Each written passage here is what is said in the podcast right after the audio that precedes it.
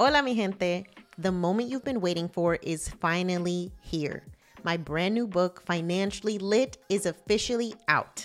And I can't wait for you to get your copy. Inside this book, I'm bringing you culturally relevant and relatable personal finance advice that will allow you to finally feel seen, heard, and understood. Whether it's the guilt you feel from being the first person to make it while members of your family are still struggling, or the way that financial trauma manifests itself in negative and limiting beliefs around money, Financially Lit is here to guide you through it all. Just a few years ago, it was almost impossible to find personal finance books written for first generation wealth building Latinas. We have been forced to navigate the complicated world of money with a bunch of money books written by old white dudes who don't understand what it's like for us first gen kids. But that stops right here, right now.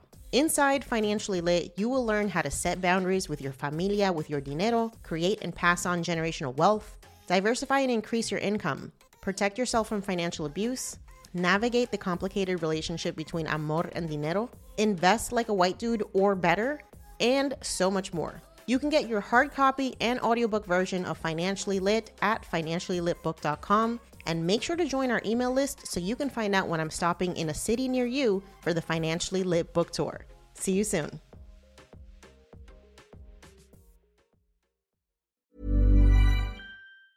Hiring for your small business? If you're not looking for professionals on LinkedIn, you're looking in the wrong place. That's like looking for your car keys in a fish tank.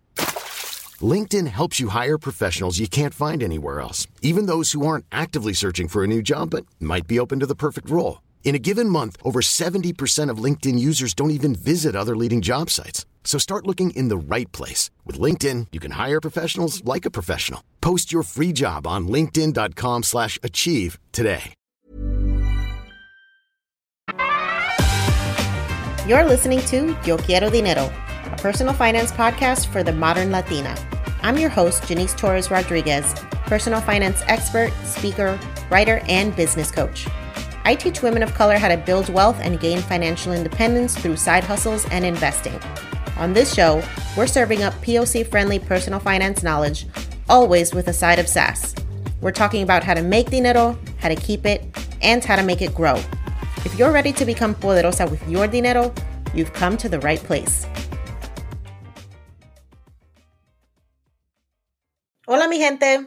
Welcome back to another episode of Yo Quiero Dinero, the podcast. This is your host, Janice, and I cannot wait for you to hear this next episode. We are going to be talking to Melissa Jean Baptiste, who is the amazing woman behind Millennial in Debt her social media channel where she shares her journey to pay off $102,000 in debt. Before we get into today's episode, I just want to say thank you and welcome to all of our new subscribers. If you're following me on Instagram, Facebook, Twitter, YouTube, or any other platform, welcome. I'm so happy to have you here. We are building a community of empowered and inspired people of color. And I'm just so happy to have you be part of the familia. This podcast is all about inspiring, educating, and informing you. If you're a person of color, you know nobody's talking to you about money. So we have created this space where we're doing exactly that. And we're bringing you authentic stories from people just like you who are accomplishing amazing things with their finances and who are offering their advice and tips about how they were able to make all of these changes in their personal finance lives so that you can take those tips and tricks and implement them in your own. So, today's episode is no exception. We are going to be talking about that beast of student loans. Hello, darkness, my old friend. I've come to talk with you again. I know you can relate to this. I can relate to this. Most of us have battled with student loans in one way or another, and they are a bitch, okay? Let's just put it out there. Student loans are the bane of my existence, and they have quickly become the largest consumer debt in the United States. More than mortgages, more than credit cards. The student loan debt crisis is real and it has real consequences. And we're going to be talking to someone who knows all about those consequences. But luckily and smartly, She turned everything around, paid off over $102,000, and bought a house in the same month. That's right. We're talking to Melissa Jean Baptiste of Millennial in Debt. Melissa is a 31 year old first generation Haitian American, a New York City public school teacher for the last 10 years, and co founder and content creator at Millennial in Debt. She's the writer and director of the Millennial in Debt web series, as well as the co founder and content creator for Trials and Tresses. She's blended her love of writing and financial literacy into a satirical series highlighting the pitfalls of the millennial generation when it comes to love, relationships, employment, and student loans. Melissa's astounding debt payoff story has been featured in Good Morning America, and you can follow Melissa at Millennial in Debt on YouTube and Instagram. Let's get into this conversation with Melissa Jean Baptiste of Millennial in Debt. So, Melissa, thank you so much for being here. First it off, is my pleasure. Thank you for having me.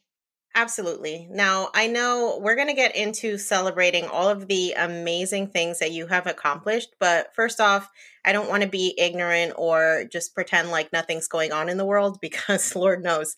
Um, so just like in in light of recent events, first I just want to ask how you're doing because I know that, you know, it's important for people to really understand the impact of the murder of George Floyd and countless other black Americans and like what that's actually doing to black people on a physically like mental state the whole gamut. So if you could just really just give us insight into like how you are and like what is going on in your head at this point.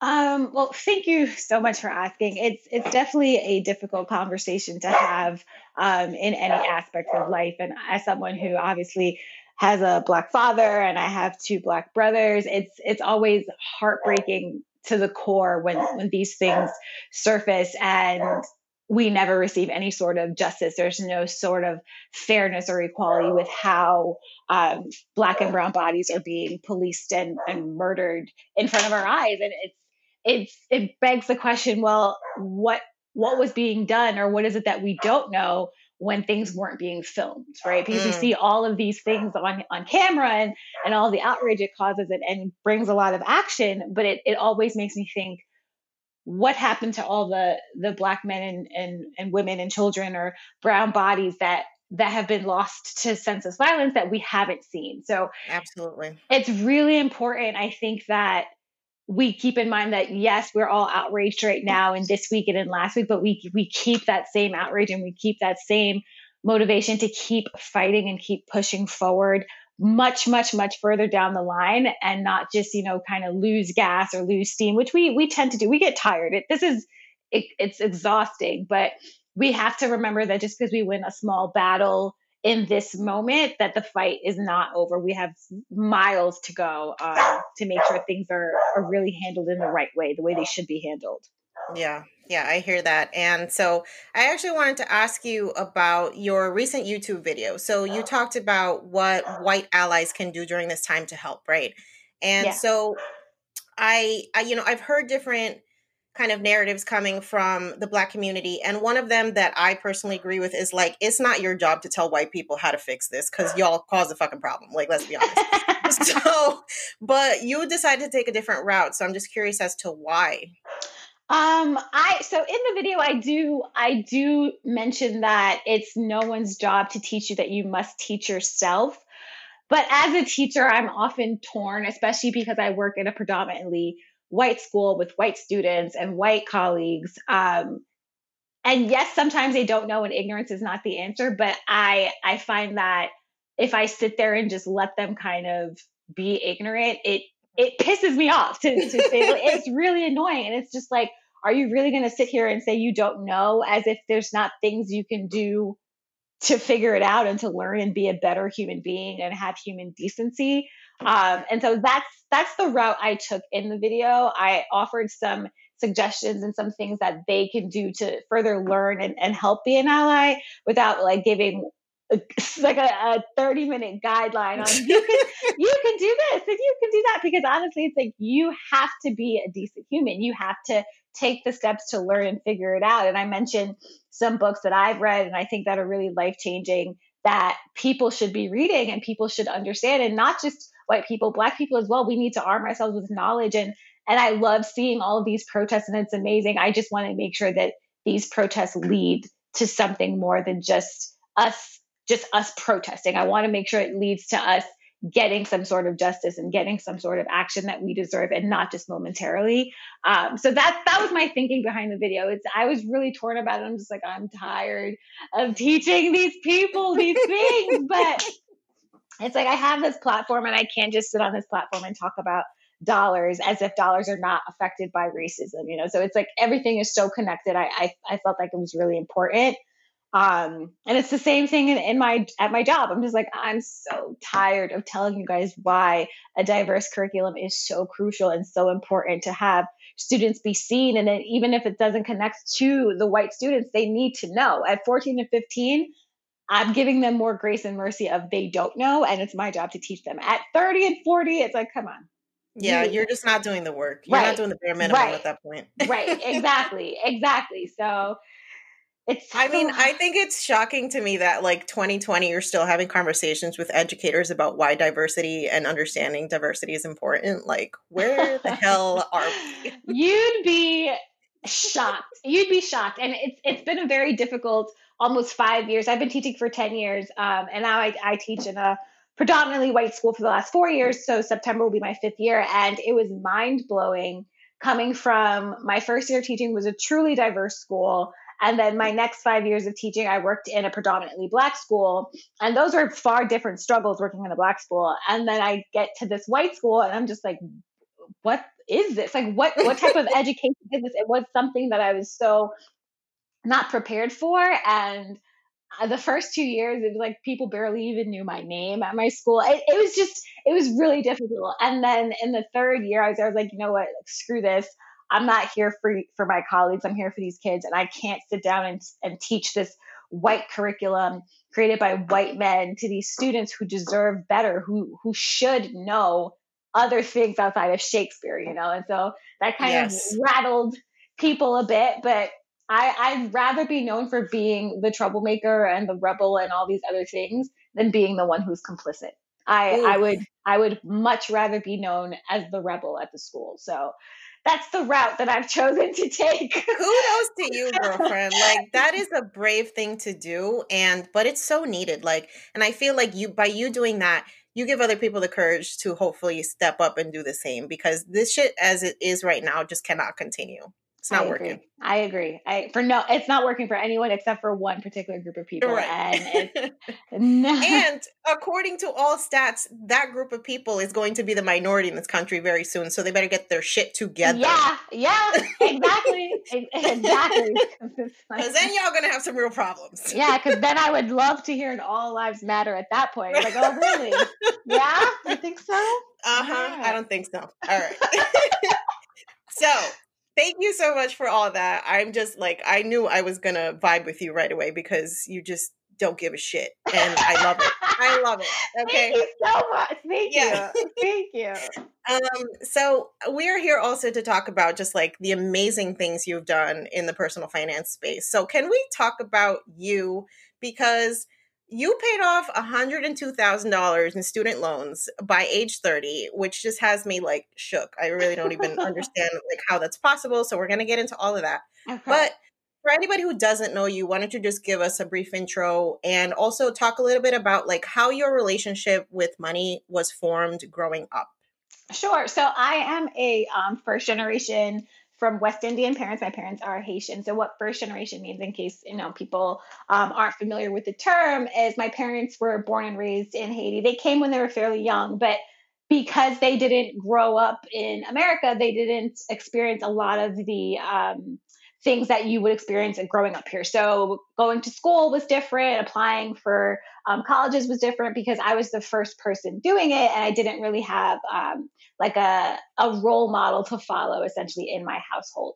And so in doing so, and my parents were really amazing with sending my brothers to private school, sending myself to private school. Um, but when you go to private school, which is a huge systematic racial thing in itself, mm. um, the push for in private school for the most part is go to a good college because we need to have the stats to look good to keep recruiting more people for our school right? So it's they don't Ah. they don't focus on financial literacy or learning about what loans are, what grants are, what scholarships are. Yeah, if you get a scholarship, that's great, but it's going to be, oh, that was based off of merit, right? Because you had a 4.0 scholarship, a 4.0 Mhm. GPA. So, in going to my private high school, which I loved, the big push there was go to the most expensive college because it looks really great. It'll look great on your resume, or go to the this private college because they have nursing, or go to this. So they didn't even really acknowledge what a CUNY and a SUNY was. And of course, you know, my due diligence, I should have looked, you know, at 17. I, I wasn't really thinking about that. I was like, well, this is a really good high school. They're telling me to do this. I'm going to do this. So Mhm. I ended up going to a four year private university, um, undecided, had no idea what my degree was going to be in. I was just going in there paying $40,000 a year to, to have fun, essentially. Oh my Uh, god. yeah, and it's, it's like, okay, Melissa, you. girl, That's the on. story of our lives, though. I mean, who the hell at 18 years old knows what they want to do? Let's Right, honest. right. But my biggest issue with that is at at 18, you let me choose my college, you're letting me choose my future, you're letting me sign these thousand dollar loans, but you're not really teaching me the impact of what's going to happen when I'm Mm. I'm no longer in this institution. So that's essentially what happened. I signed my first loan um, to cover the spring semester of my freshman year of college. I signed it when I was 18 years old. Um, it was for seven thousand dollars. That was my first leap into Sallie Mae world. Um, and then when I ended up choosing a major at the end of my sophomore year, I was a little behind it, but I didn't want to spend extra time in college. So I started doubling up on courses. I was taking 18, 20 credits a semester. I took a 22 semester, uh, 22 credit semester in the summer, which summer is not covered by financial aid. So you have Oh. to take loans. And it was the same thing for when I took the winter semester. So all of these things I'm doing to catch up and finish in four years and earn this degree was racking up debt so quickly. And, and I wasn't even thinking about that aspect of it because I just needed to finish within four years. Because again, that's what they tell you, right? You go to high school 4 Mhm. years, you go to college four years, you get out, get a degree, you get a job.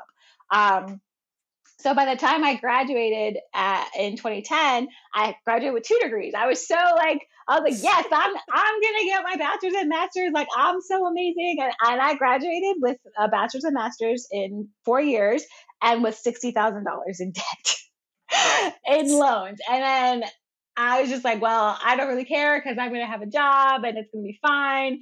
And then I couldn't find a job for the the summer since I after I graduated. I was like, oh boy, I was working at Dave and Buster's making ten dollars an hour. Oh man. And yeah, and Sallie Mae sending me like, oh, you have a six month grace period. You're fine. You don't have to pay yet. So I'm like, great, cool, amazing, you know, because I didn't know what these things were. And that's why it's so important when I talk on Millennial that I break down all the parts and steps and, and points of a loan. It's not just you sign, you pay back. There's so many things. There's grace period, there's forbearance, there's deferment, there's your promissory note. There's a lot of things that I didn't pay attention to or understand what they were. So during this grace period, I ended up getting a teaching job, which thankfully, um, and my first check was for a little over a thousand dollars, and then I got my first bill from Sallie Mae, which was also a little over a thousand dollars. So I was like, Oh my "What?" I was I was blown away. I was devastated because I wanted to, you know, move out of my parents' house and buy a car and do all of these things at 22. And it was just like, you are not going anywhere. You can't do anything. Like, no. right. Um, so I ended up, I called Sallie Mae. I told them there's no way I can pay this. I make this amount of money. And then um, they put me on the income based plan. So that dropped my payment down to about two, three hundred dollars a month, um, which was helpful. But then they thought I made too much money as a teacher and they removed me from the income based repayment plan and put me into a graduated repayment plan, which starts off low, but then like it adds every two years, it adds more money to your payment because initially you're making interest only payments, which is hmm the worst, the worst thing you can do. Yeah, Um, you're not making any progress. It's like literally being on a hamster wheel. Exactly. And what's what's terrible is because the interest rates were so high, especially on the private loans, um, it wasn't even just I was paying interest. My my balance was going up. So yeah, because it, people always find it crazy when I tell them I paid a hundred thousand dollars. I'm like, yeah, but I didn't even borrow a hundred thousand dollars. So I you didn't. had sixty thousand when you graduated, and it ballooned.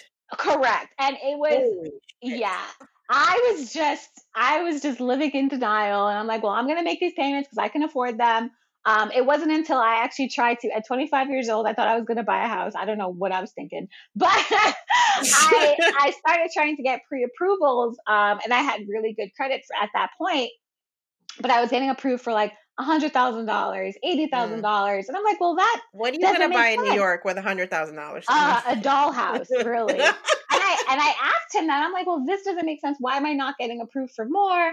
Um, and that's when he introduced debt to income ratio, the um, real estate agent. He was just like, well, you have a really high debt to income ratio. And I'm like, I don't know what you're talking about. he's just like, yeah, he's just like, well, you have a lot of loans and you, you don't, your loans are way more than what you even make per year. And I'm like, so, you know, like it's really, it was just really, you know, like when you're not getting the information right. somebody's spitting at you. so I went, I went into my um, account and I saw that I had like almost $90,000 balance now. And so I'm like freaking out, like, no, someone stole my identity. This doesn't make sense.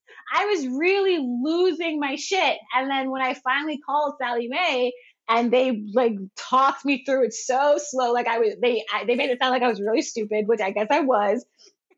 And I and I was so devastated, and I spent months and months and months just like crying and ashamed and embarrassed and thinking, you know, I was the only person who'd ever made this mistake and didn't realize that because I was paying two hundred dollars a month and they were adding back three hundred dollars in interest every month that all of this was going up and up and up. And I was, I never checked my loan balances. I never checked anything. I just sent the payment every month and just tried to keep living my life, tried to do whatever it is that I wanted to do. And I realized that I had made a lot of mistakes that would keep me stuck. Essentially, I would just be stuck in my parents' house. I couldn't do anything. And it was just awful. It was a terrible time.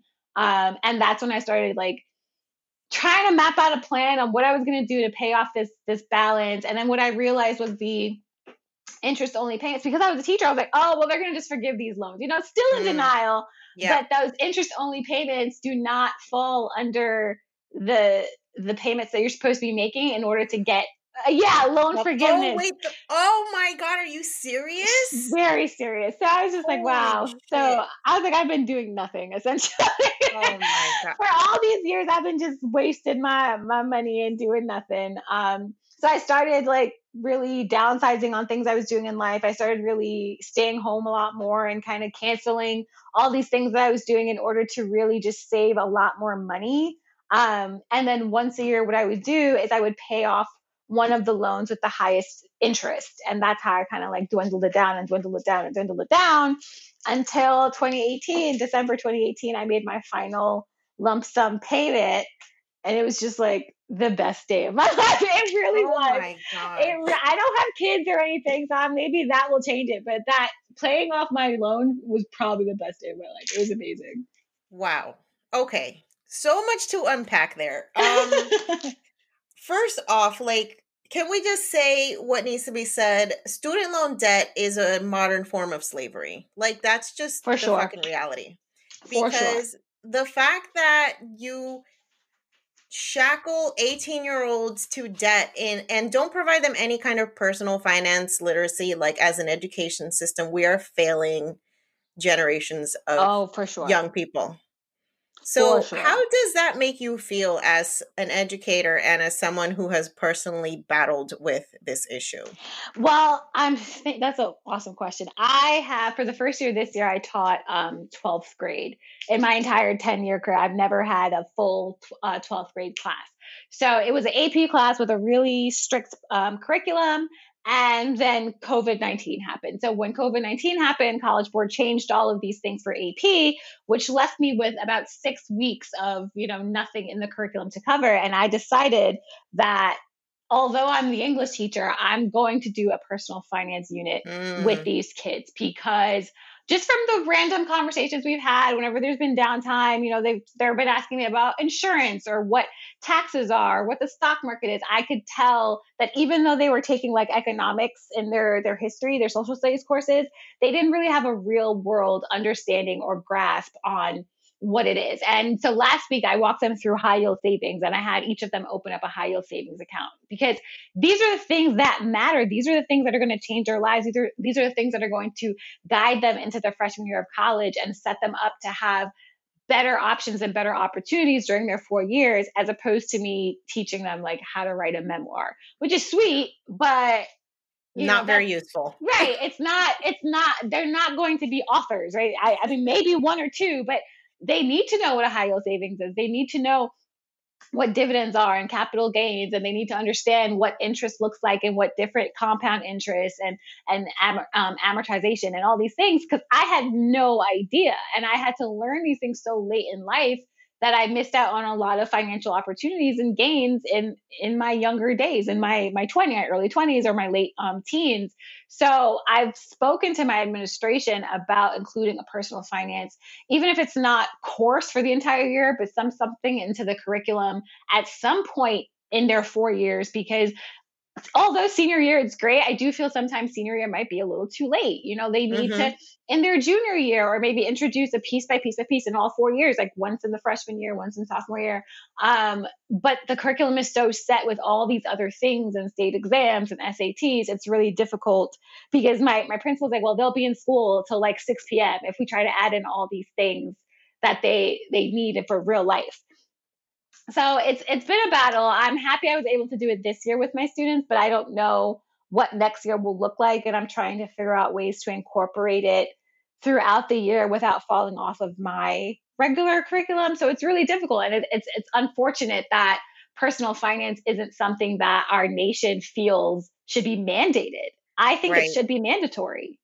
Absolutely. We focus so much on standardized testing and like not on any kind of basic skills that adults actually need. Right. Right. I don't need the Pythagorean theorem in my day to day. I no, promise you, I've never used it. So it's like how to balance a checkbook, how to budget. That that would be so much more beneficial in a math class than teaching Absolutely. all of these like theorems. But so, how did you actually go about educating yourself on personal finance? Because, you know, obviously nobody's teaching us this stuff. So, what was your process?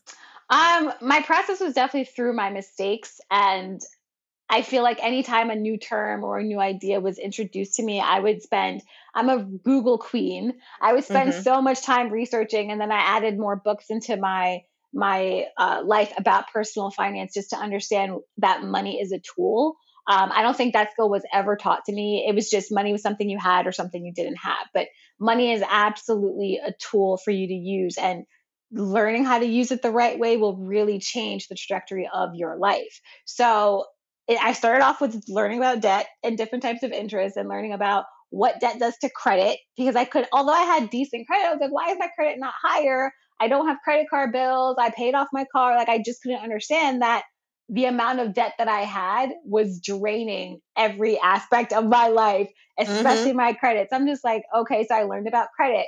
I learned about um, what compound interest was and why it was so detrimental and why it was adding on to my my balance, even though I was paying so much. And then another thing that I find super interesting is people always say, "Oh, just make extra payments towards your loan." And it's not as simple as that, which I thought it was. It's you have to make sure that the extra payments you're making are going towards the principal. Because in compound interest is used for student loans and you're making extra payments that could just be going towards the interest right? Mm-hmm. there's it's all these things that these little minute details that are not really told because they, they, honestly they benefit the company right? So they don't want they don't want the majority to know all of these things because then they won't profit they won't make as much money. So i had to learn like okay this the lump sum that i'm paying has to go to the balance i don't want it to go towards the interest I want it to go. Towards. So how do you do that? So I'm going to speak from Navient's point of view because I had Sallie Mae and Navient. I don't know how all the different private lenders work. So when you go and make this payment, they have two options, and they say, should you make the payment like on your regular scheduled date? Right. So let's say today, well, I don't even know what today is, January, June 6th, right? and let's say your regular payment is June 10th.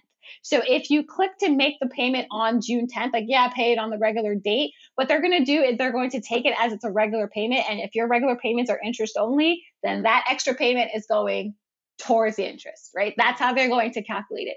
Now, if you're making it on June 6th, you need to say to process this on June 6th. And then when they when they click that option, it'll say interest or principal payment and you would click principal payment but you don't know that because you're like oh why would i why let's just pay it the day it's due right who cares you have to make sure they're paying it the day you're you're clicking that button because compound interest is added date. It's just it's so many different tricks and different things. And I'm just like, uh, I wish I could just teach every single person all of these things I'm learning. And that's essentially how Millennial in Debt was born. Because I was just so frustrated that I'm like stumbling on these things. I'm like, can you imagine how many other people also do not know these things? Yes, it is not an exclusive issue. Like everybody who has ever taken out student loans 99% of them, I'm sure, had no effing idea what they were signing up for. Because I think our generation is the first that actually has to take on this level of debt to get an education. Yep. Like boomers, I mean, they went to school and they paid like, I don't know, $2,000 a semester for school. Like they could pay for that shit in cash. Right. So exactly. this, the inflation that we've seen with the cost of, of uh, higher education has created a system that – not only is student loan debt the only type of debt that you cannot discharge in bankruptcy, I mean, like they will take your social security checks, like they will take inheritance. They don't give a shit. Like that doesn't exist for any other kind of debt. Right. So I feel like young people are being targeted by a an a financial system that is predatory. For sure. Yes. And I've I've attended all of these seminars where they talk about how um, mortgage debt and mortgage loans were very predatory. And I'm like, yes, they they were, and I'm sure there are still a lot of companies that are, but the new monster that needs to be addressed is student loans, right? Because the the lid was blown on mortgage debt and being predatory and all of these and shifting interest rates. And it's like we learned and now we know. And now they can't really do it as much anymore. So it's like let's just do it to 18 year olds because they have no idea yet. They don't know. So right. we're going to give them all of this money because the thing with private loans as well so with federal and private loans there are a lot of different rules that apply to each right? So with private loans i learned that sometimes depending on the company how much of a jerk the company is that even when you you die, your next of kin will be responsible mm-hmm. for that loan. And I'm like, there is no other. That is absurd. That is yeah. absurd. Like it's it's ridiculous. And the same thing with interest rates applies. I had a few loans that were at 16% interest. My God, that's like a credit card. Exactly. That's a, and that's with private loans. So private loans oh can set their God. own interest and they have no cap and they can vary. So when I and I looked at my promissory note, which I had never done before, and when I signed those loans, when those loans were discharged, they were at six and seven percent. And then when I was paying them off, they were at 16. Whereas the federal federal loans cannot go above seven percent.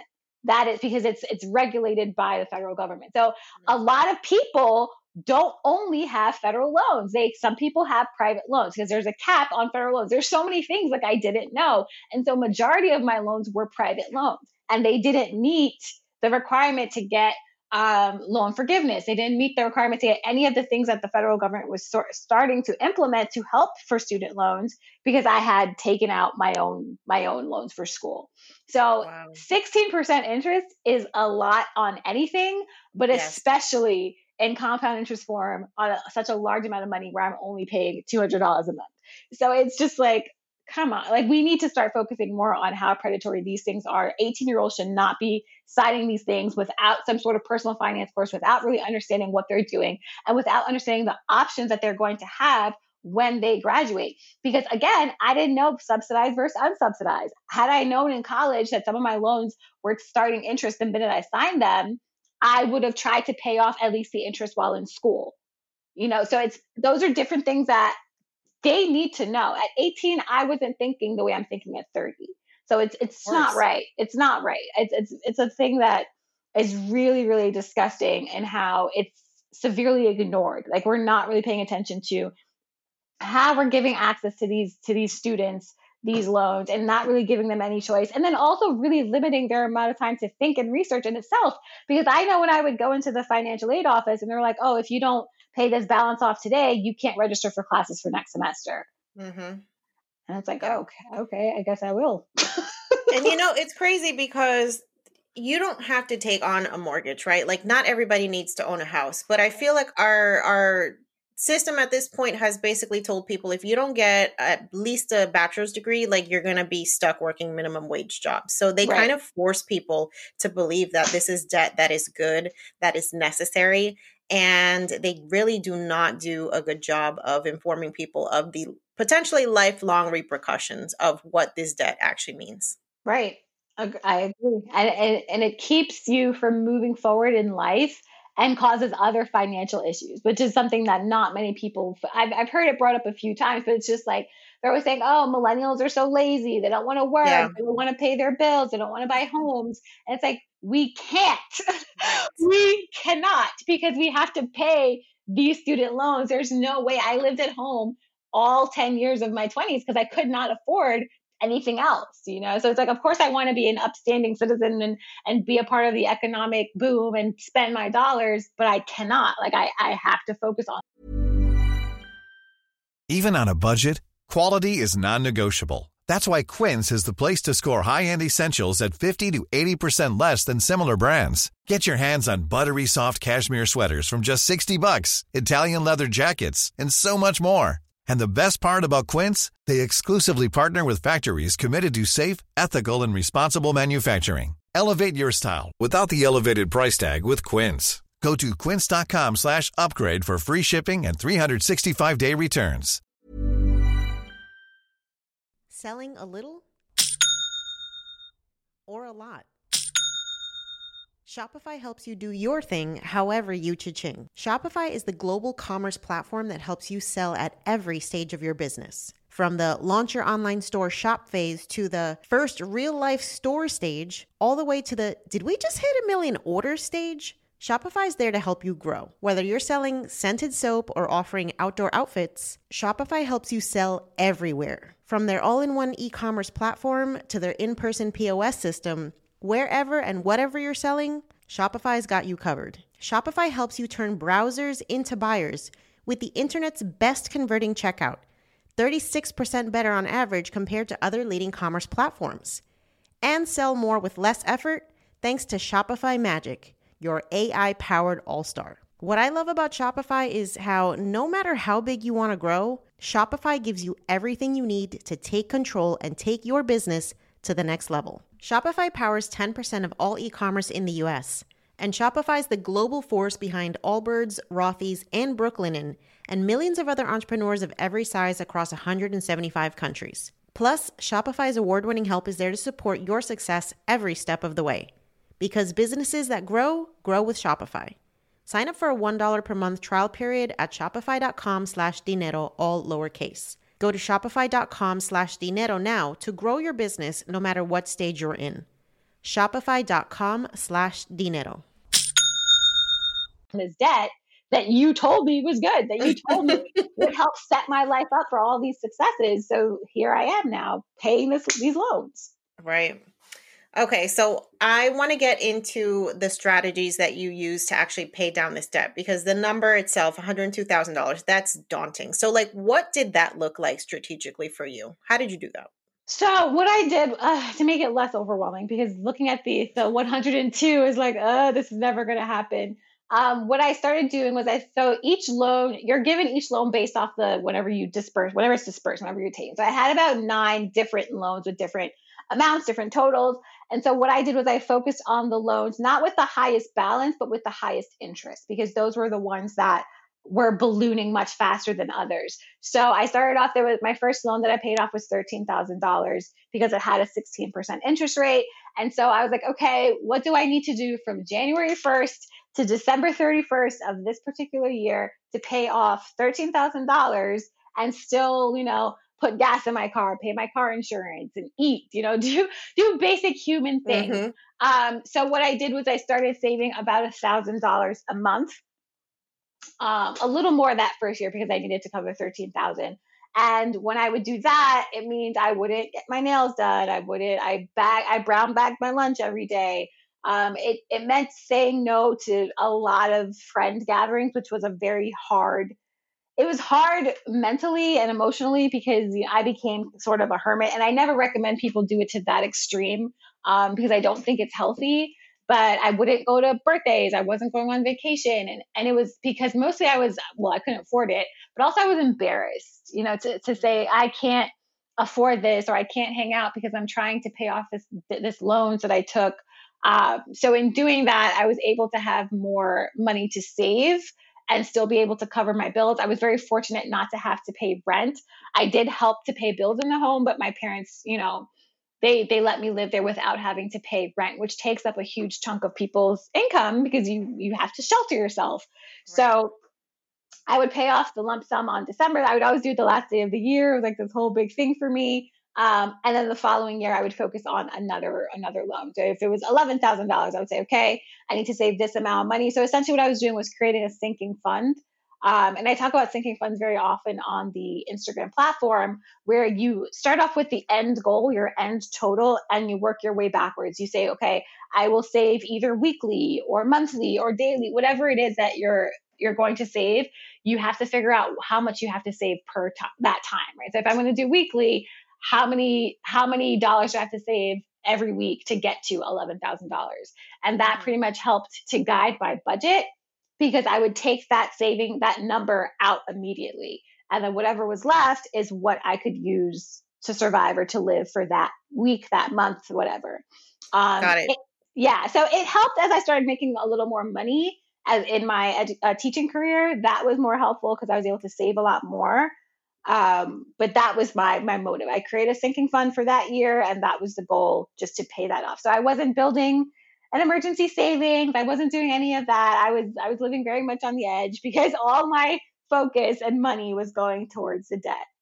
Yeah. So well, and I think you were kind of in a situation where you could be a little um less I guess stressed out about emergencies because you you're with your parents, so you know, right. like you know, at the end of the day, like nobody's gonna kick you out of a house if you can't right. like pay your rent or something. I would hope not, but yeah, no, they're, no, they're, they're good. They're good. Yeah.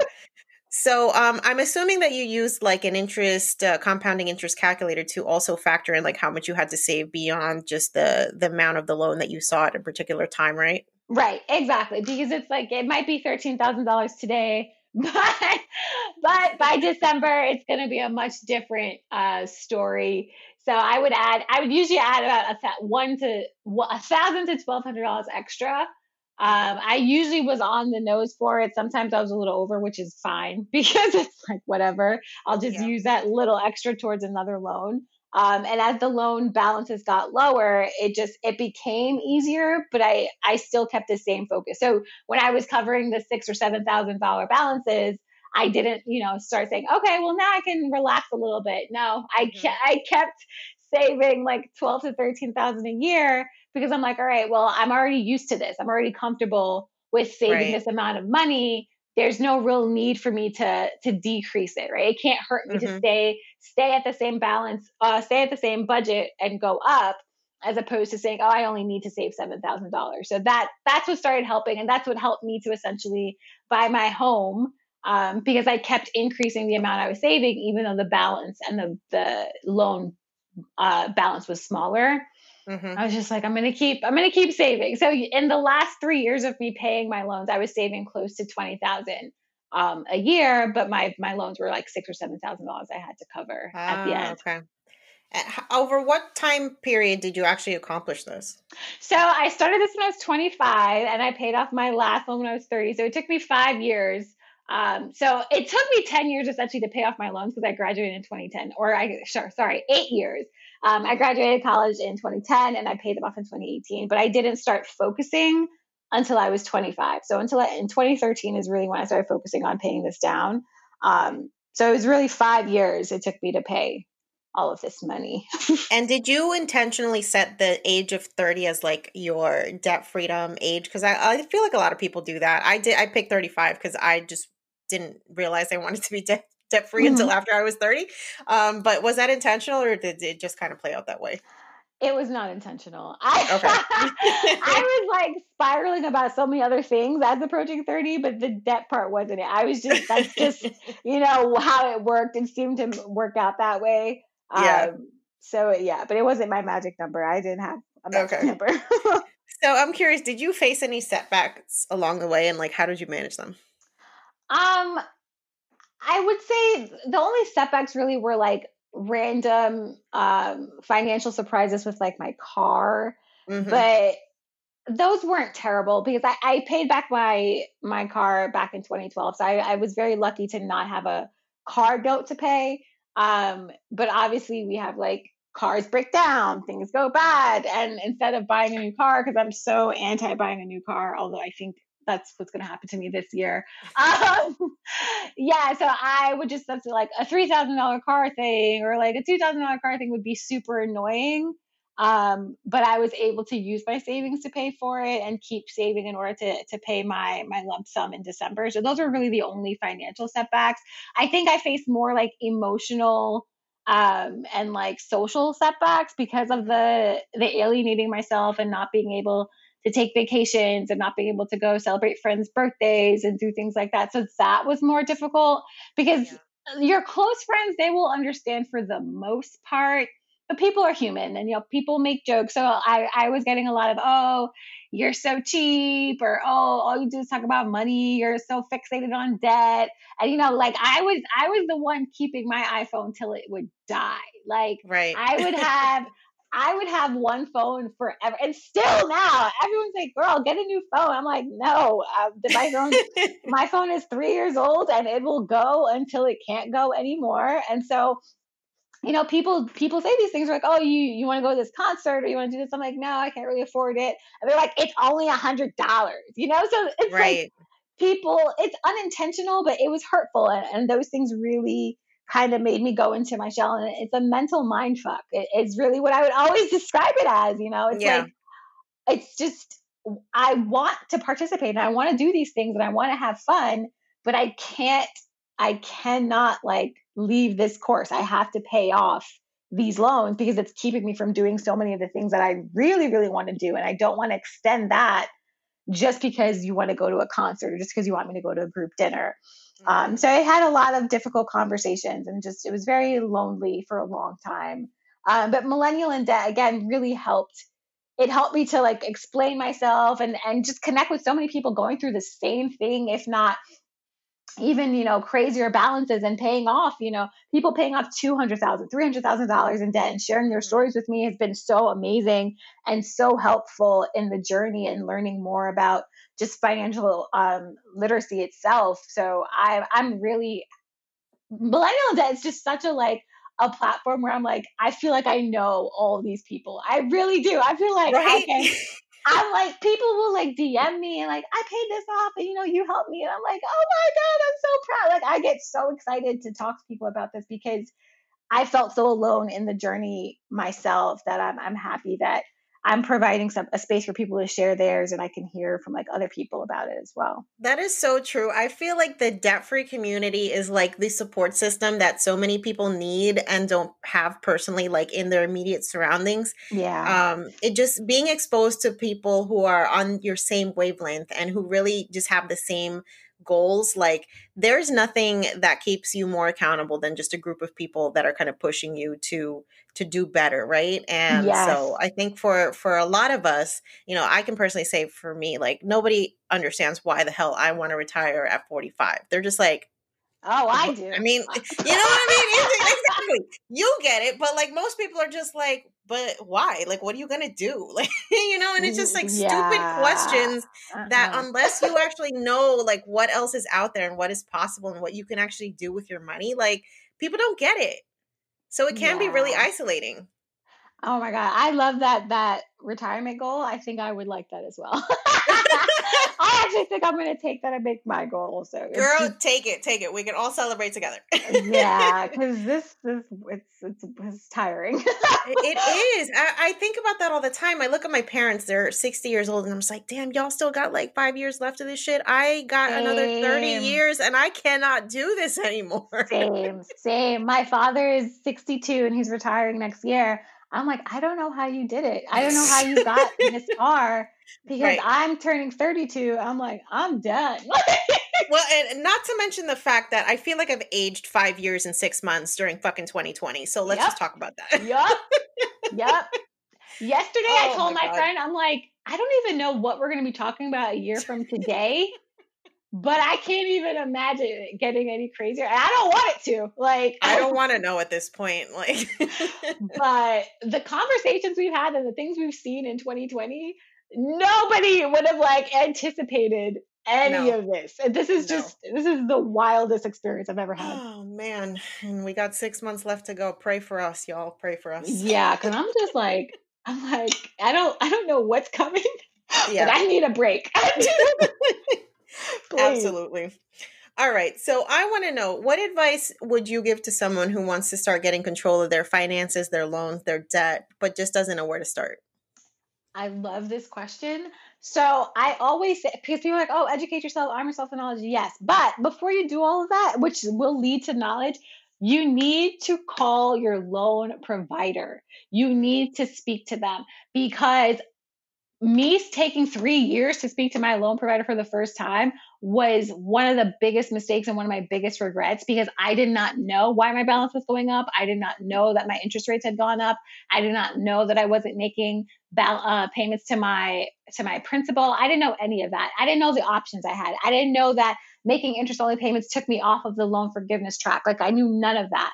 And so because private lenders all have different rules and different regulations and different things, you need to speak to them. And sometimes people have two or three different loan providers. So I know our instinct is to run away from loan providers and like they call us and stalk us and they're annoying. Call them, talk to them head on, ask them what your options are, ask them what you can do. And then from there, you figure out what your financial life is and what you can handle. Because they're they're willing to go over options but once you run they're just like nope we're going to put our hand into your paycheck and we're going to take what we want. Because you didn't you didn't speak to them. You didn't like tell them what was going on. You didn't give them the opportunity to work with you. Um, so you want to always stay in control of your finances. You always want to be the one that's in charge and leading where your money goes and how it's going to these companies because once you let them take over it's very hard to gain control back um, and so definitely that's that's always the first step. Speak to your loan providers. Even if you don't have student loan debt even if it's credit card debt even if it's car debt even if it's your mortgage that you want to refinance you need to speak to the people who who have these debts in your name. Um, that's the first thing. And then the second thing of course is you really need to and i people hate it but you need to sit down and really itemize your your financial situation no one wants to do it. I don't really like doing it now, even though I know better and I know that I should. But you need to sit down and you need to look at okay, this is how much debt I have. This is how much money I spend monthly. These are what my bills are. This is what my net worth is, which is a lot of people also don't focus on that. You need to know your net worth. You need to know, even if it's negative, that's fine. You know, we all have a starting point. I had a negative net worth for all of my my 20s. So it's mm-hmm. like it's fine. And you need to understand what assets you have. You need to understand all of these things. And even if it's uncomfortable and you don't like it and it makes you sad, at least now you know it's your starting point, right? It's your leaping pad. Um, so you need to really take accountability of what your financial life looks like. And then really the world is yours at that point. It's like, okay, well, I don't make enough money to live. Let me figure out what I can do to make more money. Or, oh, I actually didn't realize I was spending $3,000 at Starbucks. Let me figure out how I can decrease that, you know? So it, the knowledge is, is, is important for you to figure out what your next steps are, you know? So you can figure out, okay, maybe I, I want to keep Amazon Prime. That was a thing for me. I was like, I like Amazon Prime. So I was like, how can I work this this $121 a year into my budget where it's not going to hurt me? It's not going to give me a credit card bill, you know. So same thing. I don't really like having a car. It's kind of necessary in, in my in my situation, my city right now. Yeah. Um, so it's like, okay, I guess I have to pay car insurance, I have to pay registration. How can I work that into my life? Or it's like, okay, maybe I actually can save money by taking cabs. I know one of the, my favorite people that I follow, Zero Based Budget, she does not have a car. Um, and she actually worked it out where the money she was paying for commuting, taking the train, the bus, or taking cabs would cost her less than having insurance and a car note and things like that. So, you know, maybe that works for you. So it's just, these are things you won't be able to do until you sit down with your finances. Absolutely. All fantastic advice. And yes, I love Cindy. She's freaking amazing. And I think she paid off like a ridiculous amount of money too. Yeah, yeah. And it was like, whoa, girl. Ahead, That's what law school will do. Yeah, Um, yeah. So I want to know because you actually bought a house the same month that you became debt free. So, yeah, I signed my closing papers the following month, but I was in the process of, of buying um, a home. Oh my gosh. Yeah. Oh, That's amazing. Thank you. It was it was such a. so I was debt free for one month, right? Because I paid yeah. my loans in December, um, and then I signed my closing papers on uh, January twenty uh, January twenty nineteen. Um, I think that's so symbolic because I feel like the light bulb moment for you was the fact that you couldn't do that with all this damn debt. Yes, yes. Right? I'm like, I just want to move out of my house. And yeah. now I want to move back. I'm like, oh God, I, could, I can't, I can't do I hear that. It's not. And that's why, and I'm such an advocate for people's choice, whether they want to rent or buy. And everyone's like, oh, renting, you're paying someone else's mortgage. Renting is bad. Uh-uh renting is not bad and it works everything works differently for people's different situations so i'm not shitting on anyone who's renting because as a homeowner now i'm like i wish I had a mm. landlord to come and take care of this leak under my sink or to come and fix the floor in the kitchen. You know, like I wish I had that um, so there's different pros and cons, and, and that's a that's one of my my little cons or gripes with the debt-free community. Sometimes they try to push the whole be a homeowner, it's it's so much better kind of thing. You know, everyone's financial journey is different, so you got to keep an open mind with with people's situations and, and their choices but yes Absolutely. i did i purchased a home and now i'm like i want to go back home it's well okay. it's funny you say that because i was talking to for better or worth on um, instagram and he's big on like home ownership is like an illusion because we really don't understand like the extra costs that mm-hmm, come with besides mm-hmm. your mortgage, right? And he's right. Like, he is so right. He he said he calls it home loanership. Yeah. Not home ownership because I mean think about it. You don't own that house for at least 15 to 30 years depending Correct. on how long your mortgage is. Correct. And you're going to pay way more than that house is actually worth when you're adding interest and all this other shit Correct. and the money that you spend in renovating and whatever property taxes that, you know, that'll always keep going up. And it's yep. funny because as someone who's a, a re- uh, previous homeowner now back to renting, I'm just like I feel like I fell for the narrative. I fell for oh, the for oh, sure. oh the irresponsible thing is renting because you're throwing money away. But I've never been more broke than when I owned a house. Yeah. Never. Yeah, for sure. That's same, same. And it's it's it's just like I don't say that I'm broke, but I feel very financially tied to the house. And mm-hmm. so I'm like, oh, I saved an extra thousand dollars this month, you know, and I'm like, oh, maybe I want to spend like I want to spend like two hundred dollars shopping, and I'm like, girl, you better not. You better put that that whole thousand dollars you saved put it in a, in a like a home thing because the other day like my ceiling fan was like coming off my ceiling and i'm like what the hell is going on? And so i had to get someone to do that and now i have this like random annoying leak under my sink that i discovered last night at like one o'clock in the morning and i'm like you know what?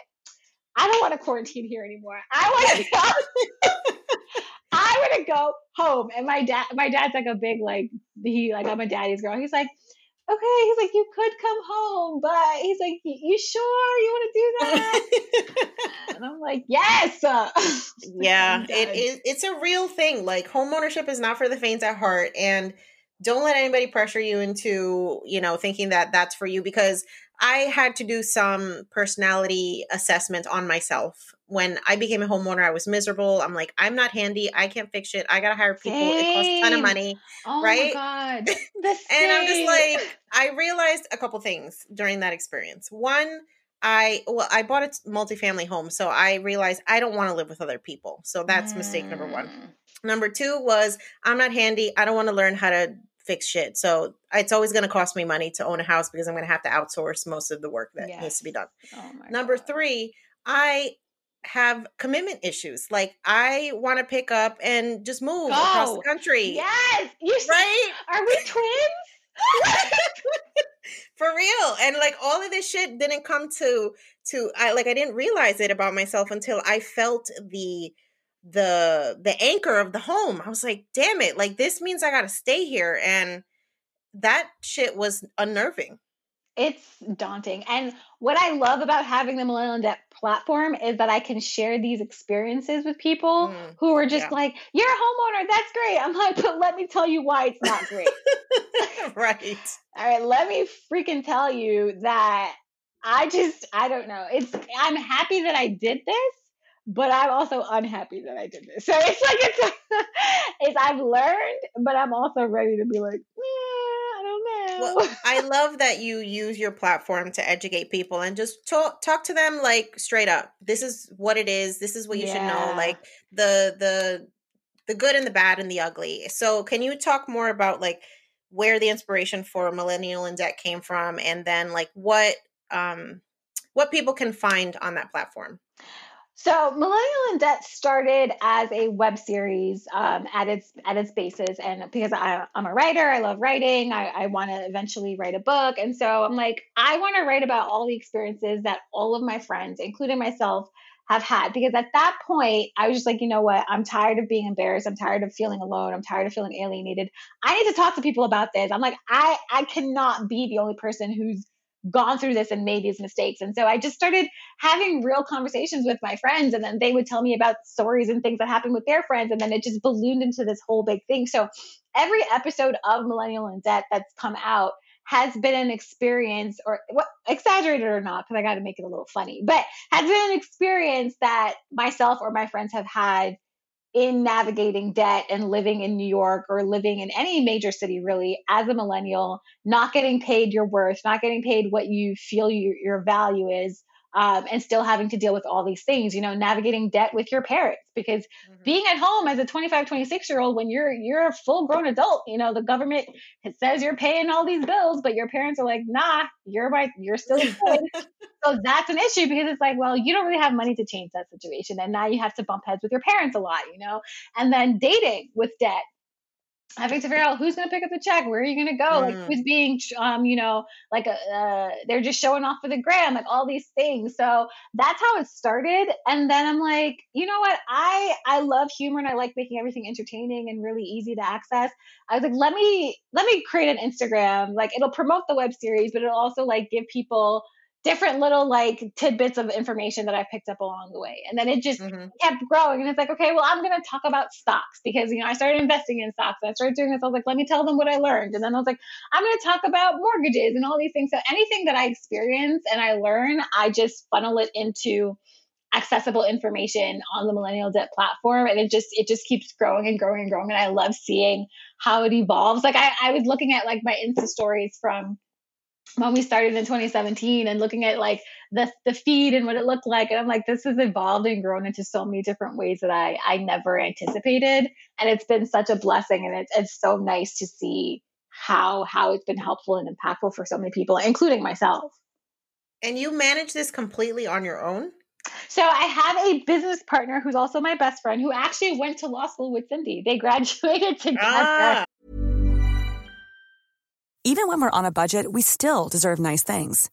Quince is a place to scoop up stunning high-end goods for 50 to 80% less than similar brands. They have buttery soft cashmere sweaters starting at $50, luxurious Italian leather bags, and so much more.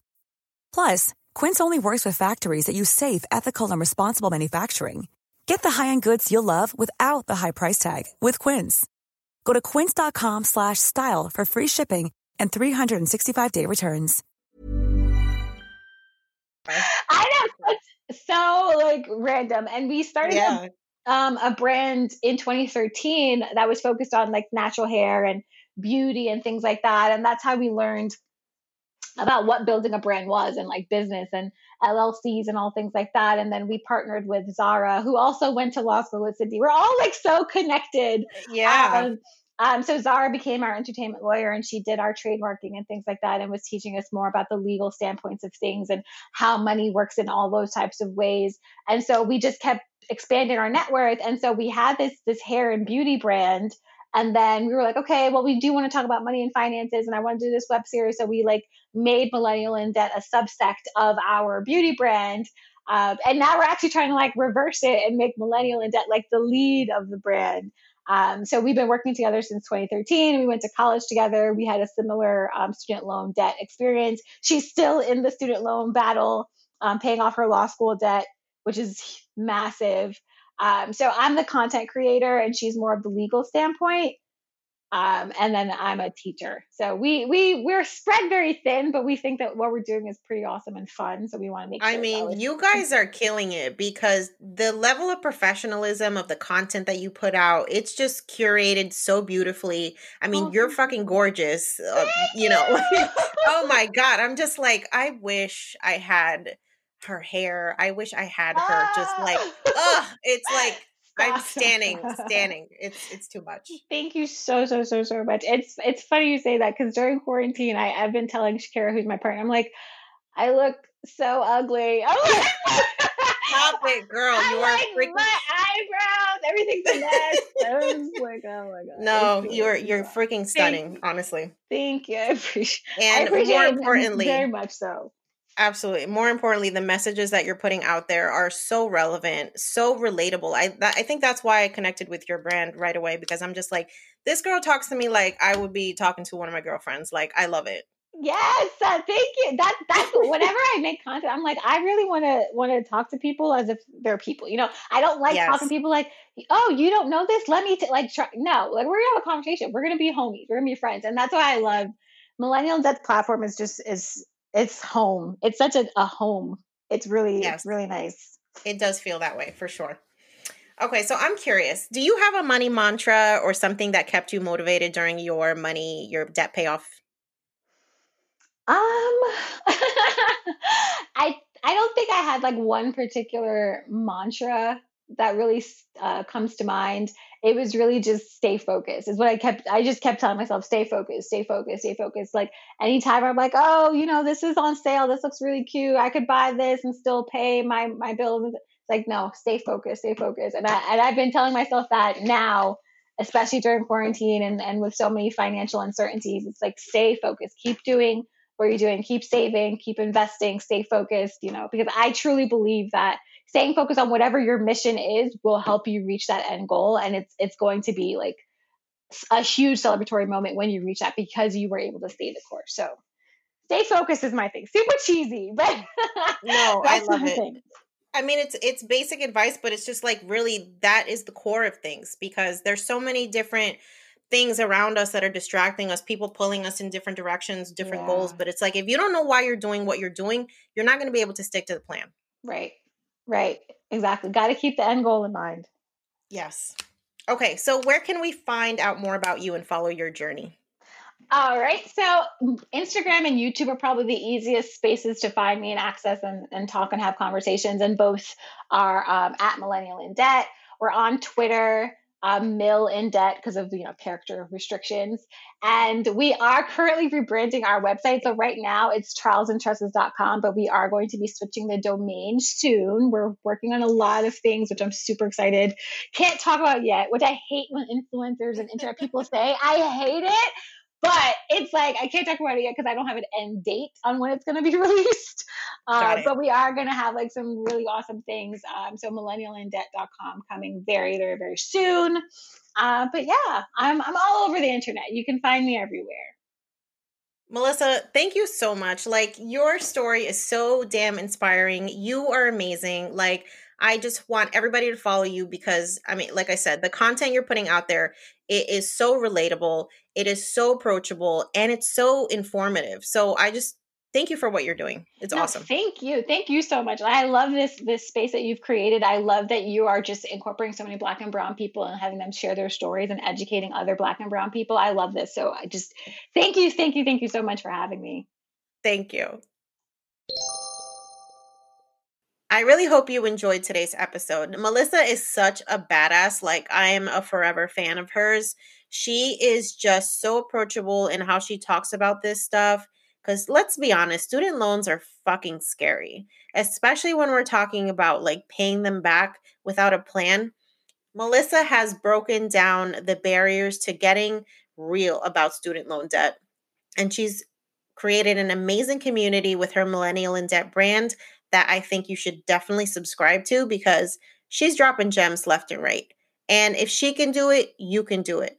That's what this podcast is all about. It's about making you realize that this type of success and these type of stories aren't just for people who are super well off, making seven figures, not having a care in the world. Like Melissa is a school teacher. We all know this country does not value educators, and she still took it upon herself to make the necessary sacrifices to get rid of this mountain of student loan debt.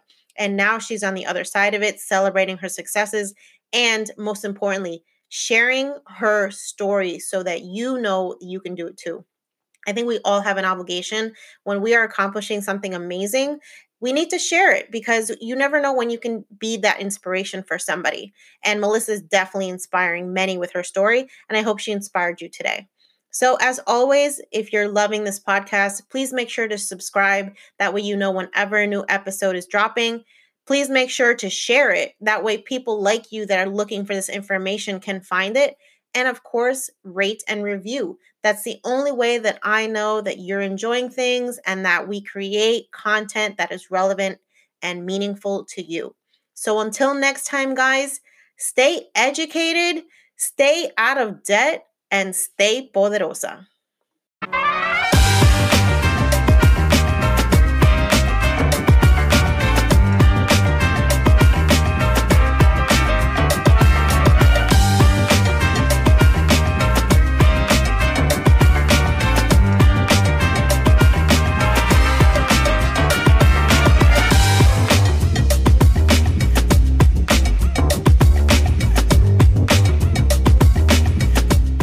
On the Yo Quiero Dinero podcast and associated entities, all information provided is for general information purposes only and does not constitute accounting, legal, tax, or other professional advice. Listeners should not act upon the content or information found here without first seeking appropriate advice from an accountant, financial planner, lawyer, or other professional. We assume no responsibility for information contained on this podcast and associated entities and disclaim all liability with respect to such information, including but not limited to any liability for errors, inaccuracies, omissions, or misleading or defamatory statements.